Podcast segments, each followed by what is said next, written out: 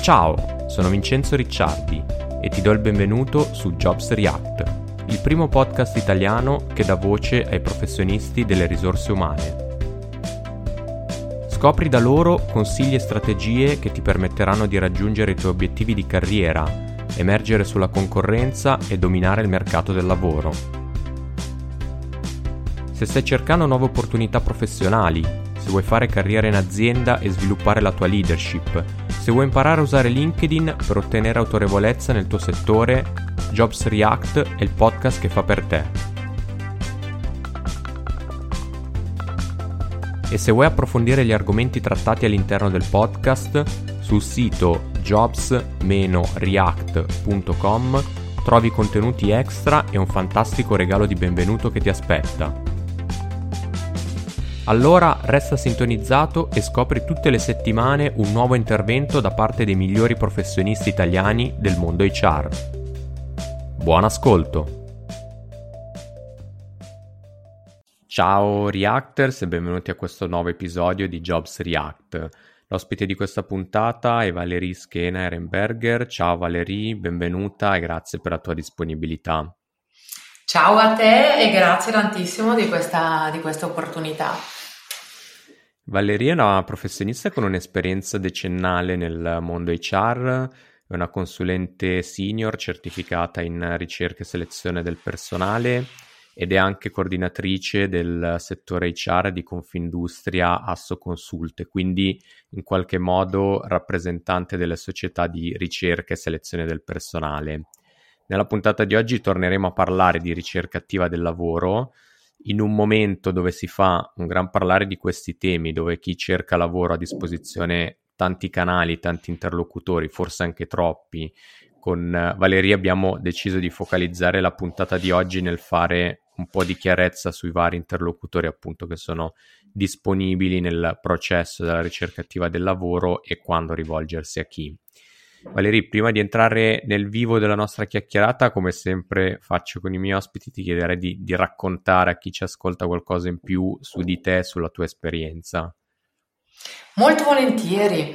Allora, um, come magari uh, avete pensato, si sente anche dal mio cognome, io non sono italiana, sono austriaca, quindi um, ho iniziato la mia, la mia carriera al, all'estero, quindi in Austria, poi sono stata um, in Belgio e a Parigi, quindi una, una, carriera abbastanza diciamo internazionale, poi per motivi, motivi affettivi, come noi lo chiamiamo nella ricerca selezione, mi sono trasferita in Italia, dove appunto adesso sono attiva da più di vent'anni nel settore HR, eh, in particolare ricerca, selezione personale, executive search e um, specializzandomi quindi non soltanto su figure um, diciamo qualificate perché quello è un po' il nostro target chiaramente ma nel mio caso sono specializzato sulla, nel, nella Lombardia quindi anche territorialmente.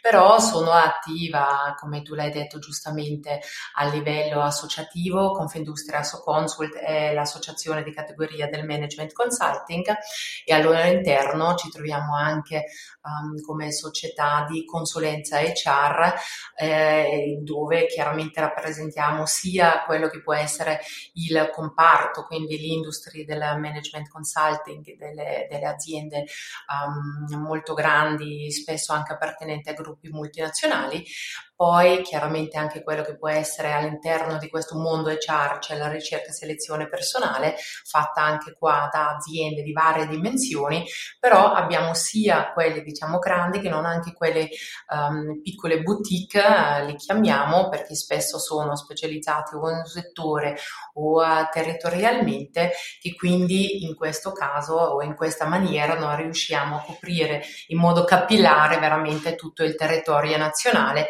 e spesso anche quello diciamo estero, perché chiaramente c'è una rete di queste società anche a livello europeo e questa è l'altra associazione di categoria che si chiama EXA, che è l'associazione europea delle, società, delle associazioni di ricerca e selezione personale e quindi questo ci permette chiaramente di guardare anche oltre confine. Questo è un po' la, diciamo, queste due, due anime che ho, sia quella da imprenditrice di una società mia, che non quella della, della, diciamo, a livello nazionale di rappresentanza e penso che oggi questa intervista sicuramente um, ho impostato un po' sulla mia funzione di, uh, di rappresentanza perché così almeno rius- riesco a darti una e anche agli ascoltatori una visione un po' più ampia di quello che può essere chiaramente diciamo la mia società società. Ottimo, bene, bene, grazie per la presentazione. Poi magari torneremo anche un po' sulla tua esperienza internazionale per chiederti un po' come sta, sta andando anche fuori, fuori, dai nostri confini. Però torniamo appunto alla, al, al, tema dell'episodio, come dicevo in introduzione, quindi oggi per, per, chi cerca lavoro i canali e punti di, di contatto su cui muoversi sono veramente tanti alcuni più efficaci, altri meno. E siccome la ricerca attiva del lavoro richiede un certo impegno, anzi si, si, dice spesso che cercare lavoro è un lavoro in quanto tale, è importante orientare le proprie energie sui canali giusti e più efficienti. Quando ci siamo sentiti offline per preparare l'episodio, ci siamo detti che forse sarebbe stato utile fare un po' di chiarezza su, su questi temi. Quindi vorrei partire proprio da qui e chiederti immaginandoci chi sta cercando nuove opportunità professionali, come si fa a trovare, diciamo, in questo contesto appunto molto variegato, come si fa a trovare il partner giusto per il prossimo passo di carriera? Allora, innanzitutto eh, ti do perfettamente ragione, cercare un lavoro è un lavoro e come tale va preparato, va affrontato e va anche monitorato, perché eh, così come noi ci approcciamo al lavoro, diciamo, di tutti i giorni e um, diciamo il target anche del tuo podcast e comunque diciamo la figura che qualche anno di esperienza ce l'ha, eh, non in modo improvvisato, così chiaramente dobbiamo approcciare anche quello che è una ricerca di lavoro. E tutto questo parte, e farei un passettino indietro, da uh, porsi un obiettivo ben chiaro, quindi sapere dove voglio arrivare, perché a secondo delle mie, um, del mio obiettivo, delle mie aspettative, delle mie motivazioni, io chiaramente scelgo un partner piuttosto che un altro. Porsi un obiettivo che um, è detto molto, molto velocemente perché quando abbiamo preparato questo episodio abbiamo già eh, visto che in realtà um, diciamo eh, è opportuno magari approfondire un attimino come si pone un obiettivo e eh, che cosa è quello che effettivamente serve per avere le idee ben chiare sulla ricerca del lavoro.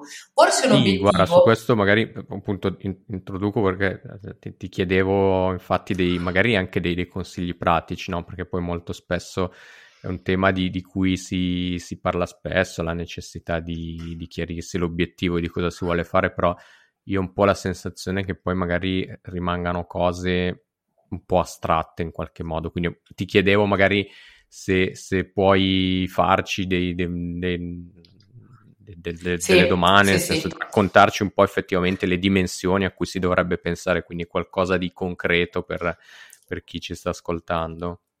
Assolutamente sì. Allora, di concreto consiglio a chi ci sta ascoltando di prendersi un foglio bianco e scriversi uh, in cima um, io nome fra dieci anni. Allora, è un esercizio che in realtà um, tutti noi conosciamo, no? E anche spesso nella, nella, nei colloqui di selezione si dice ma dove si vede fra dieci anni? Però quello che non facciamo è veramente crearci un'immagine di quello che noi siamo fra dieci anni. E quello non comprende la singola professione, ma quello comprende la mia vita. Quindi vuol dire quali sono le mie priorità, dove abito, ho una famiglia eh, dove? Sono in, con la mia famiglia in campagna perché si vive meglio, sono in una centro città, voglio avere eh, un ambiente internazionale, voglio avere una, eh, diciamo, le montagne vicino perché mi piace fare sci alpinismo, sto pensando a questo periodo chiaramente. Um, che cosa eh, voglio della mia vita professionale? E la mia vita professionale non vuol dire uh, voglio fare carriera, non so, uh, voglio diventare il uh, direttore di produzione. Anche questo, però vuol dire mi piace gestire dei team, sì, no. Voglio avere rapporto diretto col cliente, sì, no. Um, voglio stare, mi, mi sento più a mio agio dietro un computer o a parlare con la gente. Riesco a stare o voglio stare in un ufficio fisso o mi piace stare in macchina e girare e uh, andare a trovare, non so, clienti piuttosto che altri siti produttivi. Um, sono una persona che uh, si annoia facilmente in una routine e quindi io uh, devo cercarmi degli stimoli continui ogni x anni o sono una persona a cui piace approfondire molto un, un specifico aspetto e diventare specialista in qualche cosa. Um, voglio avere eh, una, un, una, giornata molto eh, fissa in termini di orari, mi piace avere una procedura chiara, eh, mi piace avere diciamo delle, de, delle regole ben chiare, quindi una specie di cornice all'interno muovermi che mi dà una sicurezza o uh, mi piace la flessibilità dell'orario, mi piace uh, lo smart working, mi piace la vicinanza a casa, quindi sono tantissimi aspetti che vanno qua visti e più che ce l'ho in dettaglio meglio è. Um, la stessa cosa è, eh, per esempio, eh, ti faccio un esempio, ieri ho fatto sì. un colloquio con una, con una persona che um, quando ho chiesto, vabbè, ma le aspettative adesso che cosa si, um, dove si vede appunto, magari anche non proprio fra dieci anni, ma adesso che cosa ha visto perché per lei è veramente fondamentale, devo dire che una delle mie domande che faccio alla fine è sempre uh, che cosa dovrebbe avere un'eventuale proposta per farle dire di sì e lì che cosa mm-hmm. deve avere? Ci sta dentro tutto, non mi piace se qualcuno dice vabbè voglio guadagnare questo o quella è la funzione eh, che ambisco, no, ma io voglio avere proprio il pacchetto completo che uno, che, che uno si immagina. E questa persona mi ha detto ma eh, io vorrei dare un contributo, io non voglio essere il numero, non voglio avere dei percorsi di carriera già prefissato, come per esempio in certe aziende, soprattutto quelle multinazionali così, um, ma voglio uh, sentirmi dare il mio contributo, uh, voglio avere un'azienda che investe su di me uh, per magari limare questi gap formativi che la persona effettivamente aveva, però quando qualcosa posso dare, io vedo che io come persona posso dare un valore aggiunto a questa specifica azienda. Questo per noi è un'indicazione fortissima perché è chiaro che questo qua è una persona per esempio che cerca la propria realizzazione dei, dei, dei, dei propri valori ai quali crede, del proprio purpose, adesso stiamo sempre parlando no, di questa parola del purpose, però in realtà è una cosa diciamo eh, vecchia che c'era sempre perché diciamo, è intrinseco dell'uomo di cercare un po' la sua ragione d'essere nel mondo no? eh, e quindi sta cercando di vivere questa sua ragione d'essere essere attraverso il lavoro. È chiaro che questo vuol dire che io ho bisogno di un certo tipo di azienda, uh, un'azienda che può permettere questa crescita, um, diciamo, mirata ai contributi di una specifica persona che normalmente trovo magari più in aziende patronali che non nelle multinazionali dove i percorsi di carriera sono un po' più standardizzati. Ecco. Uh, sto parlando di questo. L'altro è che um, nessuno uh, dei uh, consulenti diciamo, di ricerca e selezione personale si aspetta che la persona, anche se è già Uh, professionalizzata, quindi diciamo ha magari anche già dieci anni di carriera, uh, mi faccia un piano esatto dai prossimi dieci anni di vita. Sappiamo che questo può cambiare, sappiamo che la motivazione può cambiare, che uh, anche il um, diciamo quello che io voglio esprimere nel lavoro può cambiare, le mie priorità possono cambiare, però i parametri, eh, certi parametri come uh-huh. voglio avere una eh, carriera molto variegata, mi sento bene con altre persone, voglio avere responsabilità di gestire altre persone o no, questo faccio fatica, io voglio avere una carriera verticale, questo lo devo sapere prima. E più che um, lo so prima, più eh, facilito il, non dico il lavoro di chi fa eh, ricerca e selezione personale, quindi qui fa da tramite, ma chiaramente riesco anche a trovare quello che è il partner giusto per raggiungerlo, questo, certo. questo obiettivo. Spero che sono stata chiara con le, con sì. le domande da farsi. Sì, sì, sì, guarda, assolutamente ci hai dato un po' di, di dimensione a cui pensare, quindi l'idea appunto quella di, di, non fermarsi solo all'aspetto professionale, puramente professionale, ma come dicevi tu, soprattutto magari in un contesto come questo, pensare anche agli aspetti un po' più personali eh, che sono poi collegati a... Io, farei, io lo metterei mm. molto più forte. Mm. Io partirei assolutamente da quelli non professionali, perché in vent'anni, okay. in oltre vent'anni di carriera uh, mia, ti posso assicurare che eh, la maggior parte delle decisioni eh, che vengono prese anche a livello professionale c'è una fortissima componente personale. E personale non soltanto quello che io come persona, Valerie, voglio raggiungere come obiettivo di carriera, di soddisfazione professionale, eh, economica, eccetera, eccetera, ma in realtà eh, molto forte anche quello che che tipologia di vita, che tipo di vita voglio, voglio condurre. E questo qua è una decisione spesso privata che soprattutto negli ultimi anni ha um, è aumentato di importanza perché vediamo che questa, mentre magari vent'anni fa eh, veramente questi due mondi, no? eh, carriera, vita professionale e vita privata erano estremamente slegati e spesso proprio diciamo si diceva che erano quasi due persone, no? mi comporto in un modo al lavoro, mi comporto in un altro modo alla vita privata, attualmente questo non esiste più, abbiamo eh, una volta si parlava di work-life balance, adesso si parla di work-life blending perché effettivamente avevamo una sovrapposizione. Quindi è um, illusorio di pensare di poter uh, prendere delle decisioni sulla nostra vita professionale tralasciando gli aspetti personali. Sono estremamente importanti e quindi tutto quello che concerne la nostra vita um, personale in termini di valori, che cosa voglio raggiungere, che cosa è, quando mi sento soddisfatto, che cosa è il mio contributo in questa vita, ma anche nella vita professionale, ma anche poi gli aspetti appunto più pratici. Eh, voglio fare pranzo a casa, quanto tempo voglio mettere per casa lavoro, um, appunto mi piacciono le montagne, quindi devo, voglio fare sci alpinismo, oppure diciamo mi piace, non so, avere una, una flessibilità di orario piuttosto che, ecco, questo sicuramente da, da considerare. Chiaro.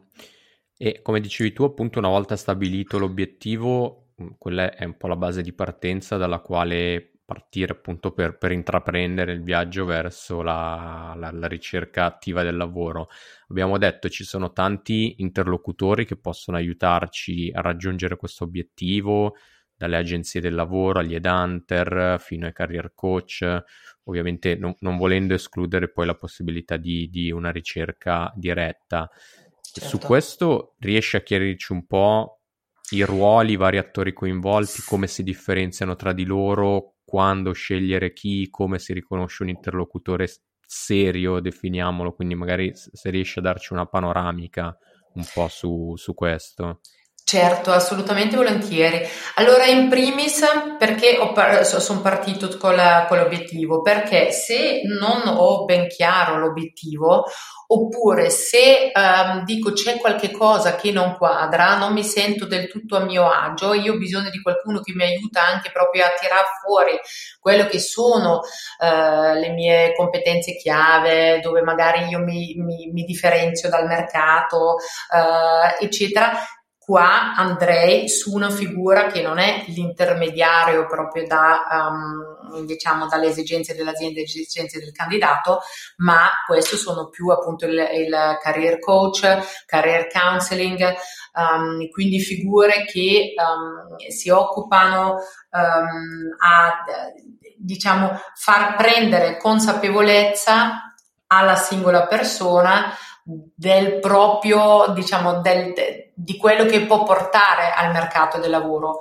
quindi che cosa sono le skill tecnici, però anche tutto quello che può essere la sfera personale e aiutano chiaramente anche non soltanto a tirarlo fuori, ma poi anche a concretizzarlo, a scrivere il curriculum e a affrontare un mercato del lavoro.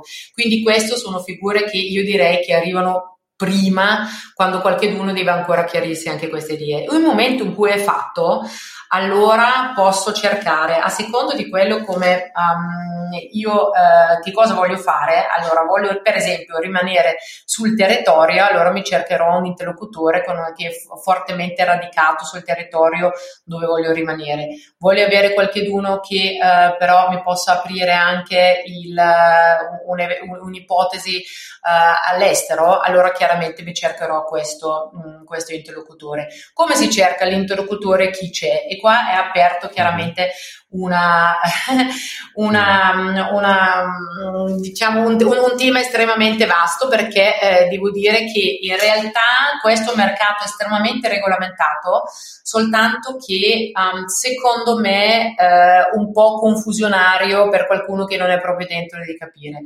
Allora il mercato in questo senso è regolamentato perché siamo tutti agenzie per il lavoro come terminologia. C'è un'agenzia nazionale che è l'AMPAL, um, l'Agenzia Nazionale per le Politiche Attive del Lavoro, dove tutti gli operatori, tutti i player privati e pubblici sono registrati. Quindi fare da intermediario o Um, occuparsi di, uh, di, questo matching tra esigenze dell'azienda e esigenze del candidato sono figure che devono avere un'autorizzazione ministeriale. C'è un elenco, c'è un albo, quindi siamo tutti iscritti in un albo, l'albo è pubblico, quindi uno dei primi passi che farei e che consiglio a tutto è vedere se la persona, se l'azienda alla quale mi rivolgo è iscritto in un albo. Quindi basta googlare, eh, si guarda, l'albo c'è. Poi uh-huh. ci sono varie categorie. Ci sono le categorie eh, che adesso non, diciamo, non, non soffermiamoci su quello che può essere la terminologia tecnica, però in grandi linee c'è quello che fa una società di somministrazione, che è eh, l'ex internale, quindi sono aziende che assumono in proprio per poi, eh, si chiamava staff leasing, quindi diciamo per poi affittare la figura ad aziende terze. Questo avviene soprattutto per figure eh, temporanee, in effetti sono, sono, state chiamate temporanee eh, una volta, um, dove l'azienda ha un'esigenza particolare, precisa ma immediata, quindi stiamo parlando di sostituzioni. Questo è un canale soprattutto per persone che tendenzialmente sono meno qualificate, dove effettivamente un inserimento in organico può anche avvenire in qualche giorno, perché magari sono, sono ruoli un po' più eh, interscambiabili. Poi abbiamo quello che si chiama eh, placement per sempre le società insomma, di, di somministrazione, ma ricerca selezione per tutti gli altri, questo vuol dire che si parte da un'esigenza ben precisa dell'azienda um, e, e, si ricerca una figura che abbia certe caratteristiche.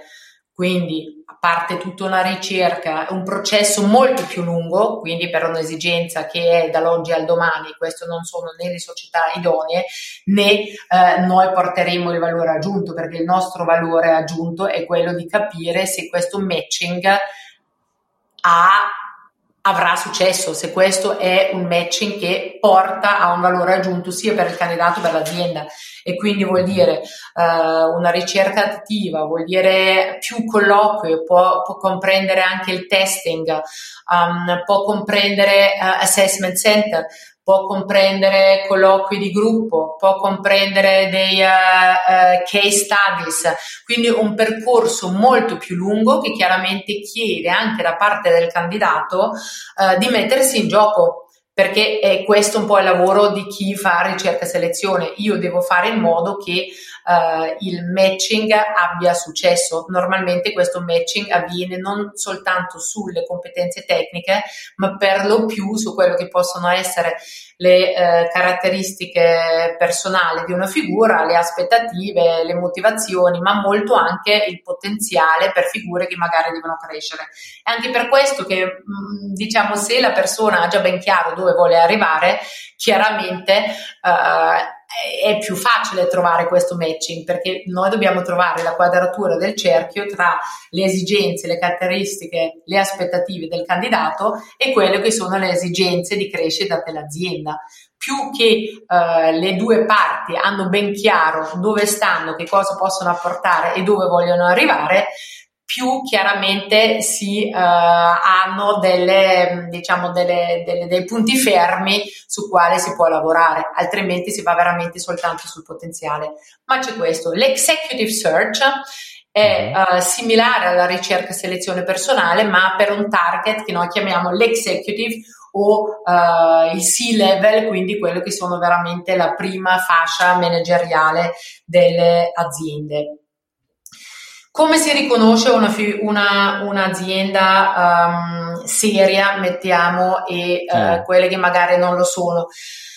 Innanzitutto, ve l'ho già detto, è l'autorizzazione, l'autorizzazione è un'autorizzazione ministeriale che è visibile sul sito aziendale. Ci sono anche autorizzazioni regionali, non soltanto per le regioni autonome, ma comunque anche la Lombardia, per esempio, ha delle autorizzazioni um, regionali.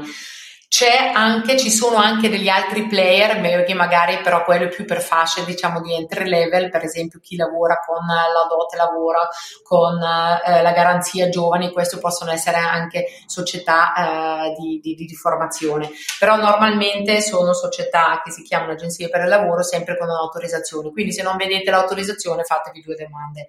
L'altro è eh, la privacy, una società che eh, non chiede l'autorizzazione alla privacy specifica vuol dire che c'è un problema.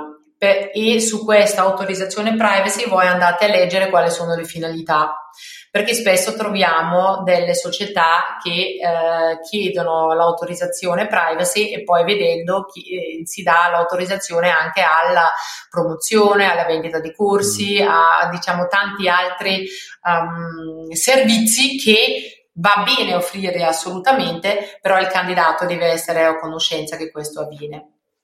Poi mm. guardate l'annuncio, Vediamo tantissimi annunci, soprattutto adesso la, re, la, ricerca del lavoro normalmente avviene tramite il web, quindi vediamo tantissimi annunci, tantissimi motori di ricerca, eh, ma anche social network con annunci, posizioni pubblicate che un occhio un po' formato vede abbastanza velocemente che questo qua non possono essere posizioni serie. Una posizione seria Uh, uno non ha sempre questi, ci sono degli annunci che sono scritti tutti in maiuscolo, nessuno scrive tutto in mm. maiuscolo, quindi qua uh, è anche un po' la forma. L'altro sono le informazioni dati, l'informazione coerente, l'informazione scritta in un linguaggio, diciamo, consono alla figura che si sta cercando, uh, la figura, quelle che sono le caratteristiche richieste sono quelle che effettivamente uno si aspetta, non posso avere un titolo di un annuncio e poi sotto tra l'altro, non so, eh, ha visto due giorni fa, non vi dico su quale social network, però si cercava una figura, um, diciamo, in realtà tecnica, in un ufficio tecnico e poi sotto c'era scritto, tra l'altro, si chiede buona presenza, si chiede mm. una certa uh, altezza, si chiede questo e quell'altro. Allora uno deve venire il dubbio che questo qua non può essere serio, perché se uno finisce in una produzione tecnica, queste sono uh, caratteristiche caratteristiche che normalmente non vengono chieste. Ecco. Um, poi uh, guardare anche se ci sono indicazioni eh, sul contratto che viene proposto. Non dico che questo cambia tutto, però è chiaro che una figura che deve avere un X anni di esperienza non può essere per uno stage, per esempio, e si trovano anche questi in giro. Um, L'annuncio fa molto. Se vi viene il dubbio, ah sì, e poi chiaramente l'indirizzo mail che viene indicato al quale mandare un curriculum. ogni società, quelli autorizzati, hanno un proprio sito web e quello vuol dire che l'indirizzo mail al quale mandare non può essere un Gmail, Tiscali o altro, ma chiaramente è una mail aziendale alla quale si manda, sempre e comunque sono sempre mail che prima hanno un nome, un cognome o un info, staff o recruiting, qualche cosa. Non abbiamo questi numeri o indirizzi fittizi. Quindi questo assolutamente guardate. Potete sempre guardare anche il sito se trovate appunto quello che vi ho appena detto, quindi l'autorizzazione, una policy privacy e un po' di parametri e potete sempre anche chiamare direttamente. Magari non vi vengono dette le informazioni in più sulla specifica ricerca e questo è normale perché noi lavoriamo diciamo normalmente in modo anonimo, quindi noi facendo da tramite il nome dell'azienda non viene mai detto, sicuramente non al telefono e normalmente non appare nel um, annuncio. Questo è assolutamente la prassi perché in effetti il nostro lavoro è questo. Quindi che non vi dicono il nome dell'azienda, questo è normalissimo è la prassi, però che si sente al telefono che c'è una certa um, competenza, che uh, qualcuno possa anche dire qual è il processo di selezione, quindi che cosa succede una volta che io ho mandato il curriculum, quanti colloqui vengono fatti, vengono fatti, vabbè, in presenza normalmente adesso in video, um, quali sono i canali con quale posso uh, candidarmi, normalmente le società hanno più canali, c'è un sito dove si può inserire il curriculum, c'è la mail, quindi vedete un attimino che dietro chiaramente c'è um, tutto una, una, un, un, un processo molto articolato. Se questo processo non c'è, allora io mi, mi, domanderei se effettivamente questa è una società che mi può dare quello che io sto cercando. Chiaro. Ecco, l'altro... Eh, Scusami. Magari ti anticipo perché parlando di diciamo, annunci poco seri, chiamiamoli così, forse l'al- l'altro filone che mi è sembrato di, di vedere, eh, guardando un po' in giro, è quello magari di corsi, partecipazione a corsi spacciati per annunci di lavoro. Non so se anche tu hai avuto questa impressione. Sì, ecco, qua sarei andato anche oltre. Ah, allora, okay. sì, no, sì, allora, ecco, questo è per quanto riguarda l'annuncio. L'altro ti ringrazio tantissimo per questa domanda perché effettivamente, eh, diciamo, eh, la creatività ha trovato mm. un'alleanza nel web perché veramente si trova di tutto. Allora, dalla, mh, mm, da, c'è una, appunto, già detto, c'è una normativa che regola quello che può essere l'intermediazione del mercato del lavoro. Una delle, eh, delle clausole che c'è lì dentro, una delle, delle, leggi che noi chiaramente dobbiamo um, seguire è che il candidato non paga. Quindi il momento in cui eh, vi viene chiesto soldi per la ricerca e selezione personale, questa è una società non seria. Non si può prendere soldi dal candidato. Questo è una cosa. Quello che dici tu, dai corsi, eccetera, mm. c'è assolutamente e qua um, bisogna vedere un attimino e anche qua è importante avere ben chiaro l'obiettivo. Perché se il mio obiettivo è quello di ricercare un lavoro è un conto. Se il mio obiettivo è quello di colmare gap che penso di avere, che possono essere di natura tecnica, ma anche di soft skill, leadership, eccetera, eccetera, allora queste società che offrono dei corsi in questo possono essere un'alternativa. Però quello che adesso succede, e lì ti do ragione, è che spesso queste due cose vengono mischiate, tipo fai un corso con me e ti aiuto a trovare lavoro perché è quello che ti manca, piuttosto che ti faccio un colloquio, secondo me ti mancano i leadership skills eh, moderni, adesso eh, virtual leadership, no? perché adesso siamo tutti online, eh, allora eh, già che ci sei eh, ti offro anche il corso che costa X. Questo, mm, diciamo, bisogna essere estremamente cauti.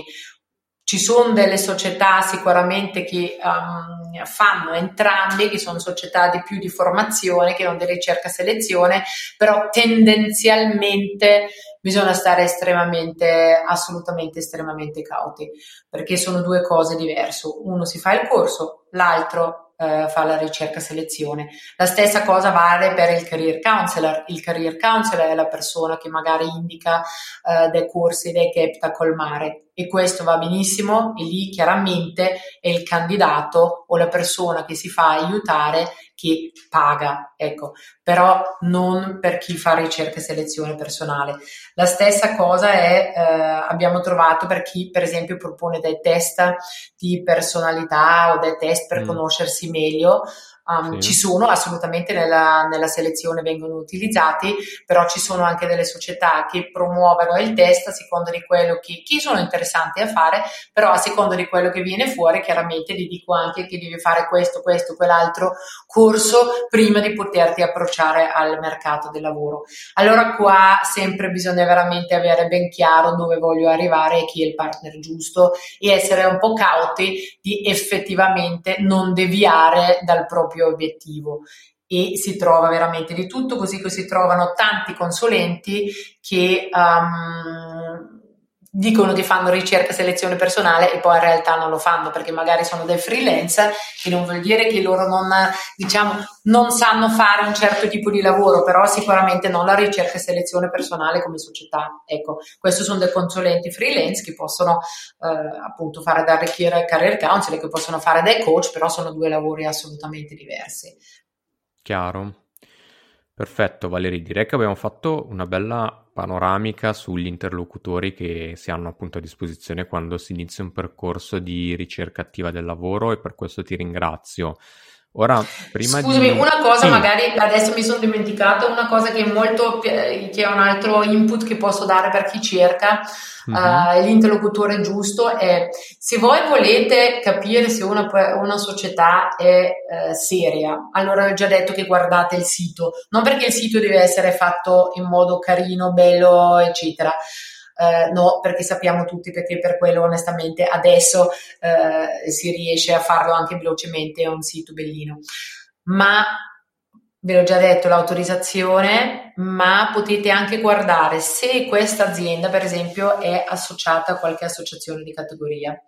Chiaro che le aziende, per esempio, che sono associate a Confindustria Consult quando è il momento in cui si associano devono firmare un codice etico. Um, e questo dà una garanzia perché sono società che chiaramente operano con una certa etica, con un certo modo di fare.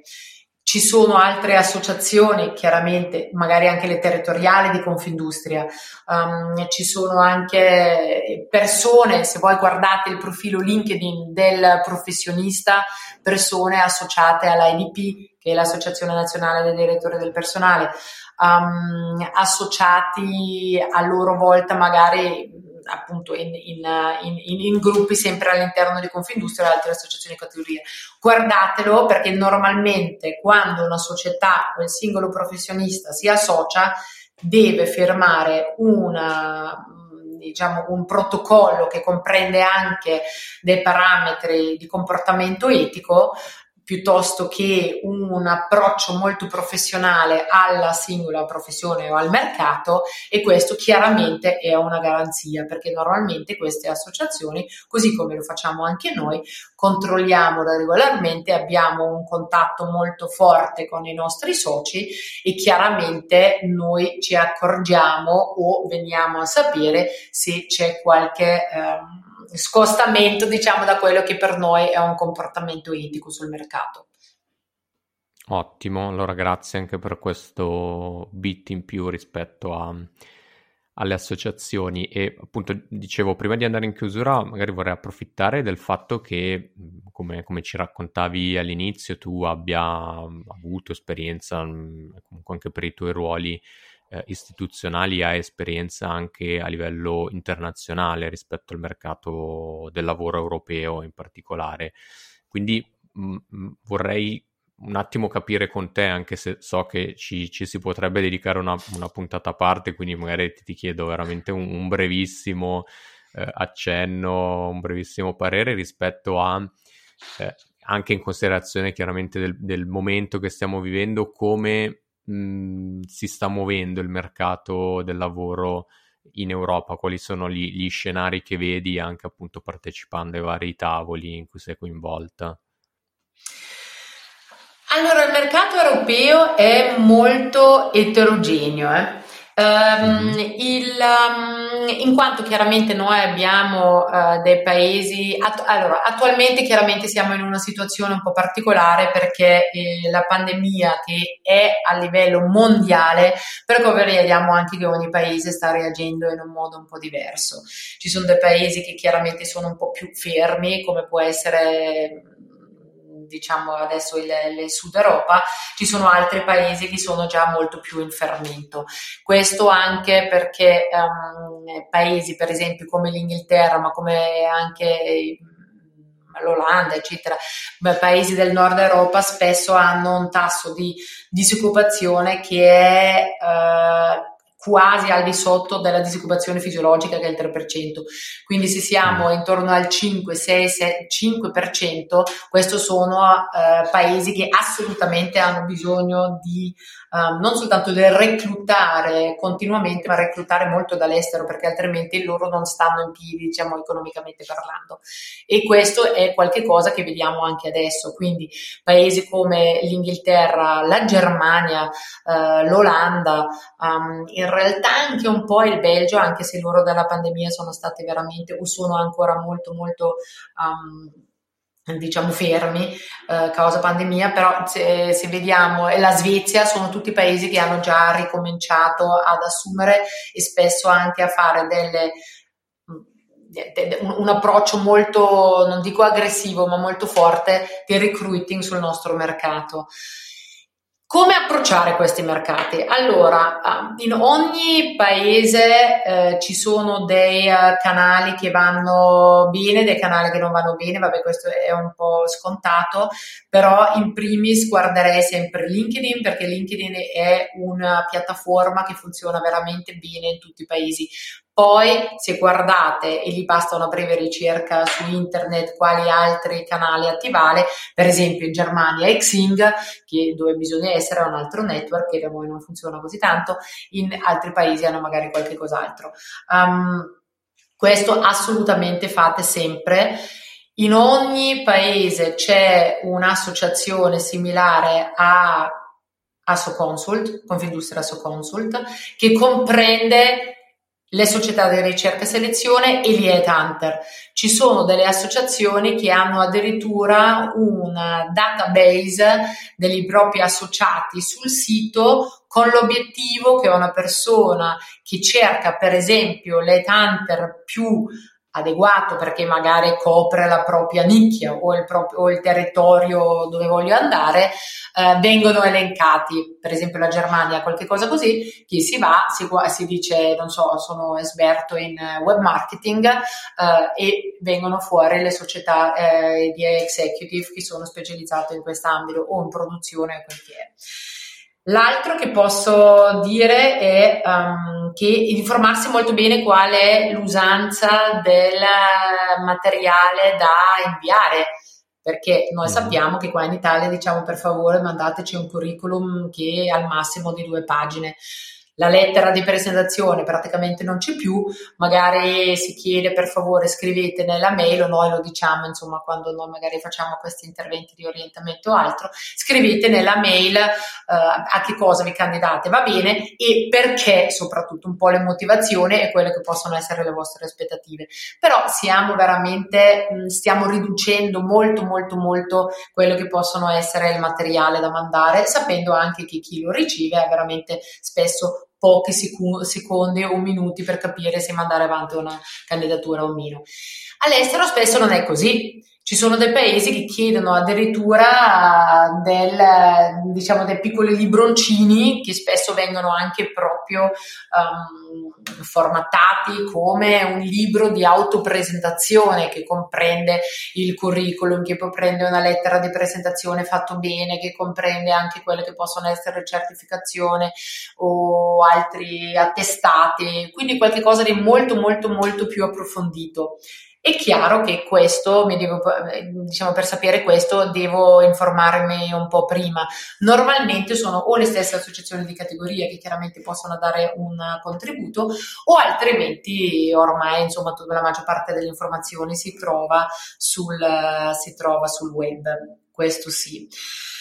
Quello che mh, mm, farei anche qua un passettino prima, che era quello del dove voglio arrivare, dell'obiettivo iniziale, andare all'estero ci sono varie varianti, perché o mi trasferisco all'estero e cerco lavoro direttamente una volta che sono là, oppure io guardo se trovo una società italiana e vengo mandato all'estero, questo è del mercato degli expat, quindi diciamo gli expatriati, quindi quelli che hanno un contratto spesso italiano ma lavorano operativamente all'estero, che sono le multinazionali per intenderci normalmente.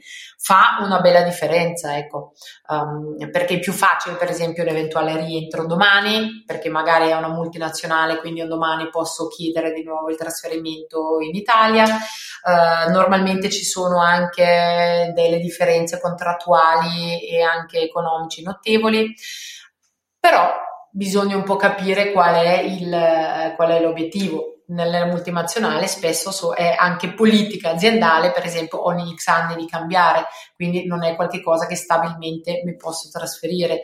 Ci sono altri percorsi in altri paesi e eh, un'ultima, un'ultima cosa, mm, molto ben chiaro deve essere se la, il titolo di studio conseguito è riconosciuto all'estero e se è necessario che sia riconosciuto all'estero. Faccio l'esempio, se ho fatto economia e commercio, normalmente è, eh, diciamo, adesso dico molto così, diciamo, ha una validità un po' universale, no? perché eh, non è legato a una territorialità. Invece ci sono delle professioni dove magari io devo avere una firma, devo avere quindi una, una laurea, un percorso di formazione specifico perché devo firmare, perché devo fare un certo percorso, perché all'estero è previsto che unicamente persone che hanno fatto un certo tipo di studio possono ricoprire certe mansioni. Ci sono altri paesi come l'Inghilterra, per esempio, dove questo praticamente non c'è, eh, loro hanno dei percorsi molto all'interno delle specifiche aziende, però raramente qualcuno viene escluso perché ha fatto un percorso diverso di quello, diciamo, lineare. Sappiamo che anche chi, non so, ci sono degli studi che da noi fanno fatica ad entrare nel mondo del lavoro, magari studi con una prevalenza umanistica, in altri paesi questa difficoltà non c'è. Chiaro. No, grazie, grazie anche per questa panoramica, come dicevo appunto, sì, è un argomento su cui probabilmente potremmo fare una puntata a parte, ma era giusto una, una brevissima panoramica approfittando appunto di, di quello che, che, anche tu vedi come nei, nei tuoi ruoli istituzionali e per la tua esperienza. Direi che quindi a questo punto siamo arrivati in chiusura. Per chi volesse approfondire la tua conoscenza, dove ti possono trovare i nostri ascoltatori? Mi possono trovare su LinkedIn, che forse è la cosa più facile. Mm-hmm. Um, guardate il profilo Valerischi Ehrenberger, uh, mandatemi un messaggio e um, se vi posso rispondere lo faccio volentieri e chiaramente anche se vi posso indicare magari qualche società associata o darvi un consiglio per rendere efficace, efficiente la vostra ricerca del, di una nuova opportunità, lo faccio veramente molto molto volentieri. Ottimo. Benissimo, allora grazie ancora Valerie e grazie a tutti i reactors all'ascolto che ci hanno seguito fin qui. Alla prossima, un saluto e ciao a tutti. Grazie tantissimo e a presto. Prima di concludere questo episodio ho ancora un'ultima cosa da dirti. Grazie per essere stato in ascolto fino alla fine. Se questo genere di contenuto ti piace, prima di andare via non dimenticarti di iscriverti al podcast così da non perdere nessun nuovo episodio. Trovi Jobs React sulla tua app di podcast preferita Spotify, Apple Podcast o Google Podcast. E poi, se vuoi lasciare un commento alla puntata, cerca Jobs React su LinkedIn e su Facebook, segui il profilo e lascia il tuo commento. Infine ti chiedo di darmi una mano come un solo vero reactor può fare. Se ascolti il podcast su iTunes, lascia una recensione oppure condividi i profili social di Jobs React tra i tuoi amici e colleghi per fare in modo che anche loro possano scoprire il podcast e beneficiare dei suoi contenuti. Grazie ancora e al prossimo episodio. Da Vince.